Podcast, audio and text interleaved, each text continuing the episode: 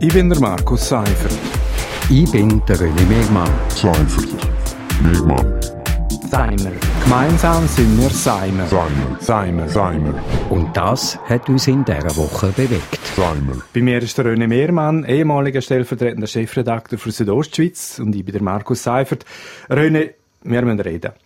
Heute über das Weltwirtschaftsforum in Davos. Ich sage es mal kurz und platt. Zum 50. Mal haben sich die Reichen und die Mächtigen zu Davos getroffen, haben sich auf die Schulter geklopft, haben Beziehungen gepflegt und geschäftlich gemacht. René, du bist jahrelang als Journalist beim WEF akkreditiert. Gell, wenn man zurückschaut, die Welt ist nicht wirklich besser geworden durch das WEF. Nein, die Welt äh, wird nicht besser durch, durch das WEF. Das, was der Klaus Schwab ja will, ist eine Dialogplattform bieten. Und äh, es gibt Jahre, da funktioniert das besser, es gibt Jahre, da funktioniert es eher weniger gut. Das Jahr ist ein Beispiel gesehen, wo es weniger gut funktioniert hat, weil wenn du einfach der amerikanische Präsident einlatsch und das noch eine Figur ist wie der Donald Trump, dann überschattet der eigentlich alles oder vielleicht für, für Trump-Freunde überstrahlt er halt alles. Also es ist so viel über den Trump geredet worden und, und Push-Meldungen, jetzt ist er eingestiegen ins Auto, jetzt ist er abgefahren, jetzt sind es irgendwo äh, Kilometer 35 und so weiter. Und das ist alles, das ist alles Blödsinn. Ja, und eigentlich kann man auch sagen, das Jahr ist eigentlich, äh, die Heuchelei hat ein neues Niveau erreicht, oder? Also eigentlich wäre ja Klima und Nachhaltigkeit das Motto gewesen vom WEF. Jetzt bei der Eröffnungsrede vom US-Präsident Donald Trump der hat es geschafft, der hat eigentlich kein einziges Wort dazu verloren. Eigentlich ist es auch ein bisschen eine Affrage gegenüber dem, dem WEF-Gründer Klaus Schwab, oder nicht? Das kann man schon sagen. Und ich weiß nicht ganz genau, wie sich der Klaus Schwab gefühlt hat während der Rede. Aber die Rede ist also irgendwo, ich bin der Größte, ich bin der Beste und wir Amerikaner machen es und sind es und, und äh, wir brauchen auch keine Regeln. Äh, also wir machen die Regeln und alle anderen müssen uns folgen. Das ist überhaupt nicht im, im Sinn vom, vom WEF. Und es ist einfach untergegangen, dass es natürlich schon noch ein paar Initiativen gegeben hat, wo ja nicht gesetzt, die machen nicht gesetzt dort oben. Aber zum Beispiel haben sich 140 Unternehmen verpflichtet, auf die sogenannten ESG-Regeln dort äh, messbare Parameter zu schaffen, äh, wo ihre Firmen danach schaffen.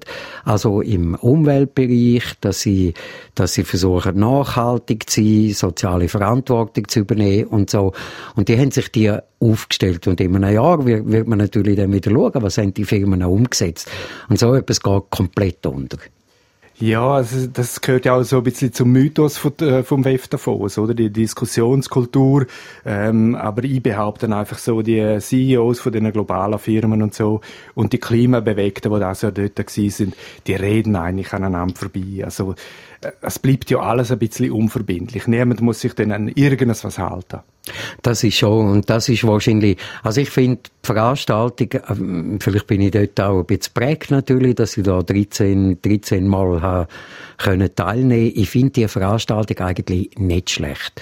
Und es ist wirklich möglich, ganz, ganz viele Leute aus verschiedenen, aus, aus, aus der Wirtschaft, aus der Politik, aus äh, NGOs und so weiter zu treffen und, und, und mit denen zu schwätzen.